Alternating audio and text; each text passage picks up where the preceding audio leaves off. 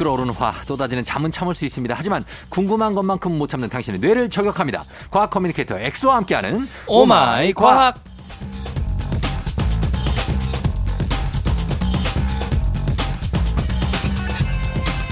오늘도 나는 달린다. 샵 오운완, 샵 운동하는 남자, 과학 커뮤니케이터 과커 엑소 어서 오세요. 안녕하세요. 과학 커뮤니케이터 엑소입니다. 반갑습니다. 예, 뭐 오늘 오운완이 뭐 오늘 운동 뭐예요? 오늘 운동 완료. 완료. 오늘, 오늘 할 운동 완료했다. 요즘에는 네. SNS 인별그램에서 네. 이런 그런 그 용어들이 많이 쓰이더라고요. 음. 그래서 저도 이제 따라 해봤는데 네. 작가님께서 그걸 보고 이제 만들어 주신 것 같은데 어. 근데 사실 운동이 정말 중요하거든요. 어. 저는 뭐 100번 강조해도 부족할 게 없다고 생각하는 게 네. 특히 저는 뭐 이제 근육을 만드는 이런 운동보다는 네. 이제 러닝을 유산소를 매일 하거든요. 음. 근데 이게 통계로도 나왔어요. 이게 몇십만 명을 대상으로 했을 때도 음. 일주일에 최소 그냥 두 번 정도만 음. 한 2, 30분 유산소를 해도 네.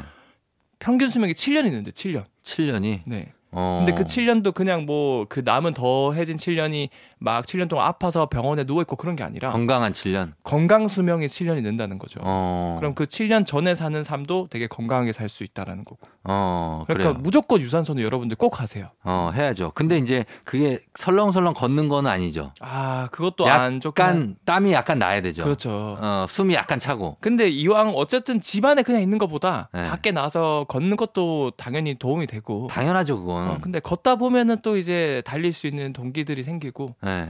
그래서 사실 뭐 제가 아는 이제 서울대병원에 계신 교수님께서도 네.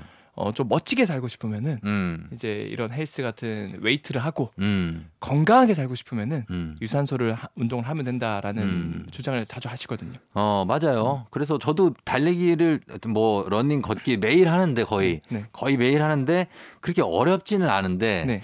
걷기에서 러닝으로 넘어가는 건 그건 좀 어려울 수 있어요. 아, 그렇죠. 좀 어려울 수 있죠. 그쵸 뛰는 게 더 힘들거든요. 그러면 약간 경보 정도로. 경보, 어, 음. 빠른 걸음 정도로 많이 그렇게 파워워킹 하시잖아요. 네네. 그 정도만 해도 충분히 운동은 됩니다. 그리고 형은 그 헬스장 주로 다니시죠? 예, 그래서 제가 근데 말씀드렸잖아요. 헬스장의 트레드밀은 예, 이 사실 우리가 진짜 맨 땅을 뛰어다닐 때 쓰이는 근육이랑 음, 트레드밀에서 자동으로 이렇게 땅이 밀려가지고 거기서 발을 딛는 거랑은 쓰이는 근육이 완전 다르거든요. 어, 그래서 이왕이면은 바깥에 뭐 네. 광합성도 하시면서 네, 그러니까 광합성이라기보다는 좀 이제 세로토닌도 만들 만드는 목적 겸 어, 이렇게 전반적인 근육을 활성화시킬 수 있는 바깥에서 러닝하는 게 제일 좋다. 그렇죠. 음. 제일 좋은데 이제 그런 공간이 막 그- 없고 맞- 그러니까 그렇죠, 그렇죠. 다들 거기서 하고 계신 거죠, 뭐. 그렇죠, 그렇죠. 맞습니다. 그게 예전에 형벌이었다고 그때 누가 얘기했더라? 그게 원래 트레드밀에서 걸어가는 게 네. 예전엔 죄수들한테 아. 주던 벌이었대요. 그래서 그 제수분들이 혹시 더 오래 건강하게 사, 살았을 수도 있겠네요. 그렇죠. 죄수들이 벌을 줬더니 더 건강해졌어. 아, 요즘에는 그래서 네. 좀 극대화하기 위해서 그 계단 오르는 그런 음, 그것도 있어요. 헬스 기계 있거든요. 그거 있어요. 그거 그 합니다. 천국의 계단이라고. 예. 그거는 굉장히 그 운동 효과가 좋다 그래요. 그건 힘들어요. 힘든 걸 해야죠. 그거 힘들고 제일 힘든 게 뭐냐면 네. 어 약간 스케이트 타는 것처럼 네. 양쪽으로 허벅지 이렇게 벌리면서 왔다 갔다 하는 운동 그 아, 기, 구 있거든요. 요즘에 그런 것들 나오구나. 우리 클럽에 네. 아무도 안 해 그거. 그 기계를 아무도 안 하는. 왜냐면 시작하잖아요. 네. 한 20초만 지나면 힘들어서 못 버텨. 아 그래서 아무도 안 한다기보다는 누구든 하더라도 금방 어, 힘들어서 나오기 때문에 그 위에 올라가 있는 사람 거의 1년 돼도 못 봐요. 그 정도로 힘든 기계가 하나 있습니다. 저희 네. 클럽에. 아, 예. 도전해보고 싶네요. 아, 그거 괜찮아요. 허벅지 빡 조여야 됩니다. 그거 하면. 예. 자, 오늘 오마이 과학 이 시간에 과학 커뮤니케이터 엑소와 함께 세상의 모든 과학 궁금증 풀어볼 텐데요. 네. 여러분 평소에 궁금했거나 꼭 알고 싶은 것이 있다면 단문 50원 장문 100원 문자 샵 8910 무료인 콩 또는 FM댕진 홈페이지 게시판에 남겨주시면 됩니다. 자, 오늘 어떤 걸로 시작해 볼까요? 어, 쫑정님은 예. 이제 특히 여름에 어. 그 어릴 때또 추우면서 더운 느낌 좋아하잖아요. 그러니까 네. 엄청 더운데 문 닫아놓고 에어컨 켜고 어. 이불 덮고 좋죠. 좋죠. 예. 근데 제 어릴 때는 항상 되게 좋았던 기억이 뭐냐면 예. 엄청 비가 많이 와요. 어. 그래서 막 번개가 치는데 그때 집안에서 이제 번개 치는 거 보면서 어. 나는 약간 안전한 곳에 있지만 어. 바깥은 폭풍이 몰아치는 그런 거를 보면서 야, 완전히 저 마인드 태평천하의 윤, 윤직원 영감이네. 나, 나만 빼고 다 망해라. 나만 아니면 돼. 어. 약간 약간 그런 식의 채, 아, 채만식 스타일, 채만식 스타일.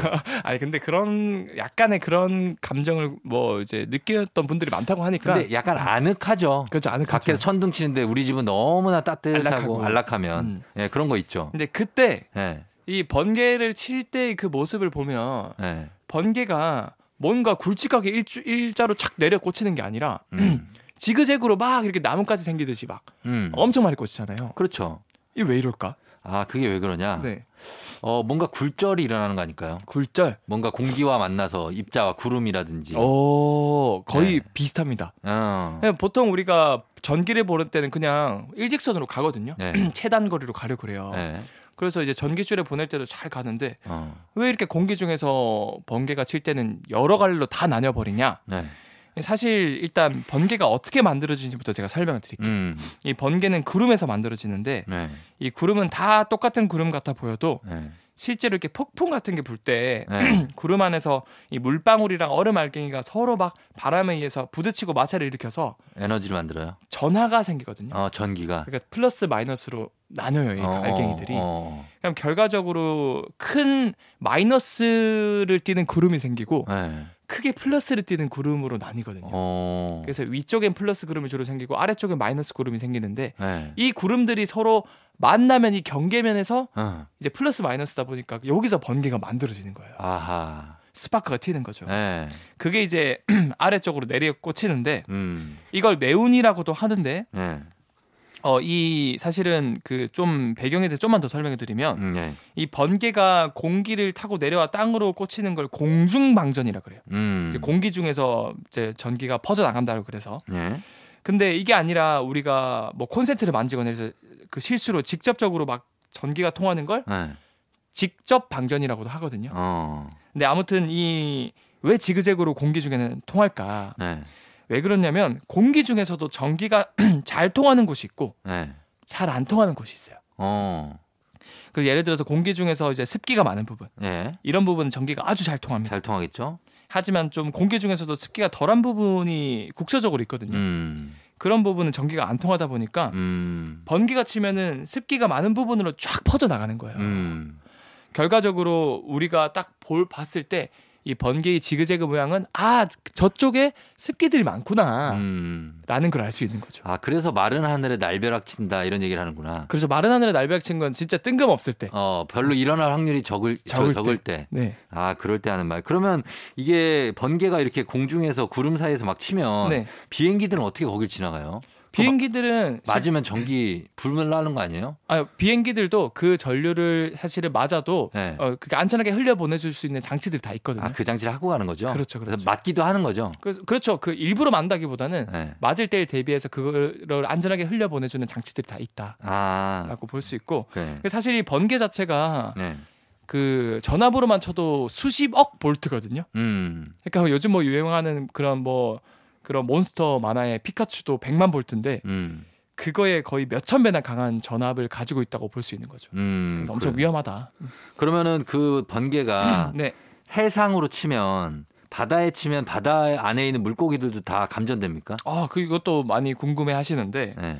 사실 바다는 진짜 순, 순수한 증류수 물이 아니라 음. 순수한 물은 전기가 안 통하거든요. 네. 근데 바다는 이제 뭐 나트륨이라던가 이런 전해질 성분이 아주 많기 때문에 음. 정말 전기가 잘 통하는 최고의 도체라고 볼 수 있어요. 바다가 네. 어. 그러면 어 바다에 번개 이 수십억 어 볼트가 치면은 거기 그러니까. 바다에 있는 물고기 다 죽겠네. 매일 칠 거 아니에요. 매일 치는데 네. 근데 아직까지 바닷속 물고기가 잘 살아 있는 걸 보면은 네.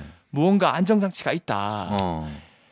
이게 왜 그렇냐면 번개는 네. 가장 유명한 특성 중 하나가 네.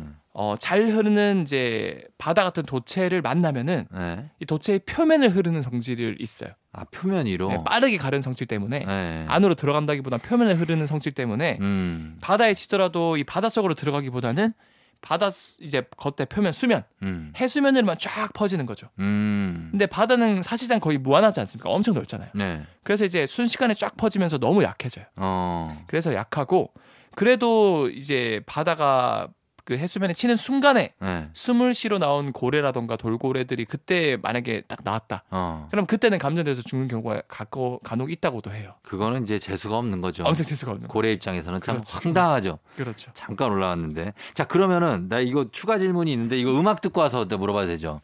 음악 듣고 와서 추가 질문 하나 물어볼게요. 네. 어렵지 않을 거예요. 긴장하지 마요. 네. 예, 알겠습니다. 자, 음악 듣고 올게요. 음악은 예, 이매진 드래곤의 Thunder. FM 댕진 함께하고 있습니다. 자, 오늘 3부, 어, 엑소와 함께, 오늘 과학 커넥터 엑소와 함께 오마이 과학 함께하고 있는데, 아까 그 왜 바다에 번개 치고 막 이런 얘기 했는데, 네네. 왜 뭐가 궁금했냐면, 네. 영화에 보면은 주인공이 도망치기 위해서 물 속으로 잠수하잖아요. 네. 근데 거기다 악당들이 총을 쏴. 아 정소죠. 그럼 물 안에서 총이 픽 픽픽픽픽 막 지나가 손으로. 엄청 옆으로 막 도망 피해가죠. 총알이 물 안에 들어가도 그 속도로 계속 갑니까? 아 절대 불가능해요. 아니죠? 예, 생각보다 이 물은 네. 그러니까 물은 액체잖아요. 네. 특히 물은 굉장히 그 밀도가 높거든요. 어. 그러니까 공기 중에 비해서 물은 정말 뭐그 비교할 수 없을 만큼 네. 이 입자들이 많이 뭉쳐 있기 때문에 어. 진짜 몇 센치 못 가요. 왜못 가요? 제가 알기로 거의 한 10cm도 못 갈 걸요. 총을 쏘면. 근데 영화에서는 왜 이렇게 길게 선을 그려가지고 막 저기까지 가고 공- 뭐 주인공이 피하고 막 그걸 운 좋게 안 맞은 걸로 막 나오던데. 형 생각해 물에 들어갔는데 네. 막 총에 들어왔는데 눈앞에서 그냥 바로 멈춰버려 그냥 몇 센치 못 가고 진짜 그렇게 된다고요? 진짜 그렇게 돼요. 어. 그래서 여러분들 너튜브 검색해 보면은 네. 물 속에 총 이런 거 검색해 보면 네. 쏘면은 어. 진짜 한 5cm 10cm 가다가 그냥 총알이 떨어져. 봐. 아 진짜. 아 그렇구나. 그래서 거의 어떻게 보면 최적의 방탄복이라고 볼 수 있겠죠. 그러네 물 속으로 도망가면 되네. 그렇죠. 아 알겠습니다. 자, 어 그리고 왜 그 어릴 때 친구네 집 가면 네. 우리 집이랑은 조금 다른 이 그 집만의 무슨 약간 냄새가 있어요. 아, 그렇죠. 집 냄새라 그러죠. 네, 그게 집집마다 냄새가 조금씩 다르거든요. 네. 그게 이유가 뭡니까? 아, 이것도 과학적인 질문인데 어, 어, 이런 집 냄새가 사실 나는 곳이 있고 사실 아예 안 나는 곳도 있긴 하거든요. 네. 어, 기본적으로 보통 우리가 느끼는 집 냄새는 밥 냄새라고 보시면 돼요. 밥 냄새. 밥 냄새. 어. 그러니까 밥을 지으면서 나오는 수증기가 온 집안에 퍼져서 기본적으로 이런 그 집 냄새의 그런 기본 음. 베이스를 형성한다고 보면 되고 예, 예. 그래서 이제 자취를 하는데 밥을 안 지어 먹는 집은 어, 집 냄새가 안 나요. 안 나죠, 안 나죠. 네. 하지만 밥 냄새만 이 집 냄새를 결정하는 건 또 아니거든요. 음, 이제 집에 좀 뭐 동양이나 남양이면 햇빛이 많이 음, 들고 음, 또 이제 뭐 그쪽이 아니면은 이제 안 드는지에 따라서 음, 이 집에 사는 세균이나 곰팡이 종류가 달라집니다. 음, 이게 사실 이게 햇빛이 조금만 들어도 네. 이 햇빛에 있는 소량의 자외선이나 이런 가시광선에 의해서 세균들은 정말 취약하거든요. 음. 세균 말에서 곰팡이는 조금만 햇빛을 봐도 금방 타 죽어버립니다. 예, 예. 그래서 이제 얘네가 번식하는 스타일이 다 집마다 다르기 때문에 음, 냄새도 제각각이고 음, 여기서 더해져서 이제 각자의 생활 스타일, 네. 먹는 음식, 옷, 입는 옷 음. 이런 것들이 다 달라서 이런 것들이 다양하게 섞여서 음, 이제 집 냄새가 제각각인 거고 음, 또 이거랑 좀 별개로 네. 이제 특유의 방 안에 들어가면 이제 아저씨 냄새가 나는 방이 있거든요. 아 일명 호라비 냄새. 호라비 냄새, 예. 아재 냄새 라고 하는데 이거는 이제 집 냄새랑 별개로 예. 진짜 이 남자 몸에서 나온 냄새거든요. 어 채취예요. 재치죠. 음. 그래서 남자 몸에서 주로 이제 그 성인 이상이 되면은 음, 특히 귀 뒤쪽 있잖아요. 이분 사람 많이 몰라요. 음, 그래서 지금 막 얼굴이나 뭐 목이나 겨드랑이 위주로 많이 쓰는데 네. 귀 뒤쪽에서 이 그 피지 유분 성분이 많이 나오거든요. 많이 나오죠. 예. 네. 귀- 여기서 이제 이 유분 성분을 먹고 세균이 독특한 이제 쾌쾌한 냄새를 만들어낸다는 거죠. 어, 그래서 이런 냄새를 안 맡게 하고 싶으면은 안 네. 나게 하고 싶으면은 귀 뒤쪽을 자주 씻고 음, 그리고 특히 본인은 잘 몰라요. 이게 코가 예민하기 때문에 음. 자기가 난다는 사실을 모르기 때문에 음, 어 듣는 분들이 아 자기다 생각할 수 있고 어 나도 나, 날 수도 있겠구나 생각을 하고 음, 이제 자주 이렇게 깨, 깨끗이 씻으면은 음. 냄새가 안 난다 라고 음. 정리를 드리고 싶습니다. 그래요. 알겠습니다. 자, 음악 듣고 와서 다음 궁금증 살펴보도록 할게요. 박효신 홈. 조우종 FM 댕진 4부로 돌아왔습니다. 오늘 과학 커뮤니케이터 엑소와 함께 오마이 과학 함께하고 있는데요. 어, 팔꿈치 뼈를 어디엔가 부딪히거나 하면 전기가 찌릿하면서 엄청 아프잖아요. 아 막 징하죠. 그거 왜 그렇게 되는 겁니까? 어 이거는 사실 우리 몸엔 네. 온몸에 신경세포가 있어요. 그렇죠. 그래서 어디를 찔러도 아프다. 음. 어디를 꼬집어도 아프다. 왜냐하면 이런 통증을 느끼는 감각신경들이 온몸에 퍼져 있기 때문에 그런 건데 네. 어 사실 이 자극을 받아들이는 이 신경 중에서 네. 이팔 쪽에 전반적으로 퍼져 있는 신경이 있거든요. 음. 이걸 척골 신경이라고 하는데 네. 특히 이 팔꿈치 아래쪽 어. 피부는 얇아서 얇아서. 이 척골 신경이 다른 쪽에 비해서는 피부 쪽 근처에 노출이 되어 있다 그래요. 아하. 그래서 이제 아주 약한 자극에도 쉽게 음. 이 척골 신경이 자극을 받아서 음. 팔 전체로 신호가 전달되면서 전기가 지릭하면서 아. 막 지잉하는 느낌을 받는 거예요. 아, 피부가 조금 얇아서. 그렇죠. 아. 그래서 이제 쉽게 쉽게 막 아, 아파 막 전기가 통하는 것 같고 네. 지잉하는 느낌이 드는 거고. 음. 근데 특히 이러한 팔꿈치는 척골 신경을 제외하면은 신경 세포 감각을 받아들이는 통증 세포, 통각 세포 세포가 많이 없기 때문에 상대적으로 네. 어이 꼬집어도 안 아파요. 안 아파요? 어, 안 아픈 경험을 할 수 있어요. 여러분들도 어. 지금 들어보시는 분들도 한번 살짝 꼬집어보세요. 팔, 팔꿈치 진짜 쪽은 세게 해도 안 아프네. 엄청 세게도 안 아파요. 왜 그런 거다고요? 여기는 이제 통증을 느끼는 신경이 많이 없어요. 아. 이게 진화론적으로도 이 팔꿈치로 공격을 많이 하거나 이렇게 하다 보니까 세게 하면 아프네. 아파요? 세게 하면 아픈데요? 이건 케바케, 케바케라고 볼수. 아 저는 진짜 안 아프, 하나도 안 아픈데. 아이, 그 맨, 맨 끝에 살짝 꼬집어봐요. 요- 아, 맨 끝에요? 예, 맨 끝에를. 아, 좀 살짝. 아프다. 아프죠? 네. 그래. 여러분 손톱으로 꼬집지 마시고 어, 손톱으로. 손톱으로 꼬집으면 좀 아스, 아픕니다. 예, 그리고 팔꿈치 얘기가 나와서 말인데 팔꿈치 쪽 피부는 왜 네. 우리 학교 다닐 때도 보면 딴데 비해서 좀 거뭇거뭇하잖아요. 그쵸, 그쵸. 그왜 이렇게 땅에다 많이 대서 그런 겁니까? 아 돼서 그렇다기보다는 예. 어, 이 특히 팔꿈치나 무릎 같은 경우는 우리가 움직일 때마다 관절이 꺾이지 않습니까? 예. 계속 관절이 꺾이면서 예. 예, 피부가 두껍고 주름져 있는데 어. 이 주름이 결국 계속 이렇게 움직이다 보니까 늘어났다 줄어들다 반복하면서 음. 결국에는 점점 이 탄력을 잃고 아하. 결과적으로 피부가 건조해지면서 각질, 각질이 자주 쌓입니다. 예. 이렇게 각질이 계속 쌓이고 벗겨지는 가- 과정이 계속되면서 음. 피부가 거뭇거뭇하게 바뀌고 음. 이제 그것 때문에 결과적으로 이제 팔꿈치가 좀 거뭇거뭇하고 예. 같은 원리로 무릎도 다른 부위에 비해서 이제 거뭇거뭇한 거죠. 아. 그럼 어떻게 돼요?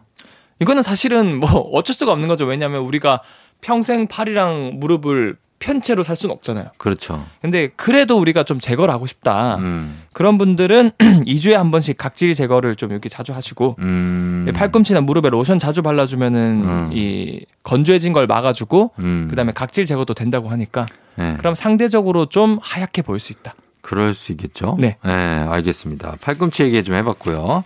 저희 음악 듣고 올게요. 비스트, 쇼크. 비스트의 쇼크 듣고 왔습니다. 자, 오늘 오마이 과학, 과학에 대한 궁금증으로 한번 가보고 있는데요. 이번에는 어떤 궁금증 풀어볼까요? 어 이번에는 네. 그 어릴 때 저도 사실 그 땜빵이라 그러죠. 아, 머리에? 그렇죠. 음. 저도 땜빵이 있거든요. 음. 그래서 어, 이 땜빵이 생기면은 네. 왜이 부위는 되게 하얗게 바뀌면서 네. 왜 머리가 더 이상 안 자랄까? 안 자라죠. 네. 어. 그래서 그거에 대한 질문이 올라왔는데 네. 이 두피가 뭐 찢어지거나 음. 아니면 뭐 진짜 나런 돌에 맞거나 음. 아니면 수술을 해서 여기 수술 자국 때문에 음. 흉터가 생기면 그곳에 더 이상 머리카락이 자라지 않거든요. 네. 그래서 왜 여기는 더 이상 머리가 안 자라냐? 네. 그거는 사실 이 머리카락을 자라게 해주는 깊숙이 숨어 있는 네. 모낭줄기 세포마저도 어. 너무 큰 충격으로 다 죽어버렸기 때문에. 아, 그래요. 그래서 이제 반응성 탈모라고 하는데 이 모낭도 파괴되고 멜라닌 색소 자체도 안 만들어지다 보니까 음. 다른 피부에서 오히려 더 하얗게 되니까 네. 이 특히 머리카락이 있다 보니까 상대적으로 더 비교가 되거든요. 어. 그래서 이것 때문에 더 스트레스 받는 분들이 있는데 음. 보통은 이제 머리를 기르면은 가려지는 경우가 많긴 한데 네. 그럼에도 불구하고 너무 큰 경우에는 보이죠. 그렇죠 이제 모발 이식을 해서 어. 뭐 이런 것들을 이제 극복하는 사례도 있다고 하더라고. 요 어, 맞아요. 저, 저는 이 다리에 그 꿰맨 상처가 있고 예전에 다쳐서. 네. 한 열 바늘 넘게 네. 거기는 아예 털이 자라지 않더라고요. 어 맞아요. 그런 게 사실은 네. 그런 거를 만들어 주는 세포들 줄기세포들까지 다 손상을 입은 상태라서 네. 그렇게 깊게 다치면 이제 fibrosis라 그래서 혐, 섬유질화라고 그러거든요. 음. 이거는 사실 세포가 재생됐다라기보다는 네. 그냥 거기를 그 땜질한 거예요, 그냥. 어. 어, 일단은 출혈이 생기면 안 되니까. 그러니까. 어, 그래서 거기는 사실상 조직이 재생이 안 되기 때문에 네. 털이 안 자라고 뭐 이제 그러니까 모낭이 없는 것 같아요. 모낭이 없는 거다. 맞습니다. 예. 자, 오늘 이런 그 땜통 머리에 생기는 거 이거 왜 생기냐에 대해서까지 알아봤습니다. 네. 자, 여기까지 갈게요. 엑소 오늘도 고맙습니다. 다음 주에 만나요. 네, 다음 주에 뵐게요. 박정현, 임재범, 사랑보다 깊은 상처. 조종의 FM대행진 이제 마칠 시간입니다. 오늘 끝곡으로 김현우의 내가 너의 곁에 잠시 살았다는 걸 전해드리면서 저도 인사드리도록 할게요. 여러분 오늘도 골든벨 울리는 하루 되시길 바랄게요.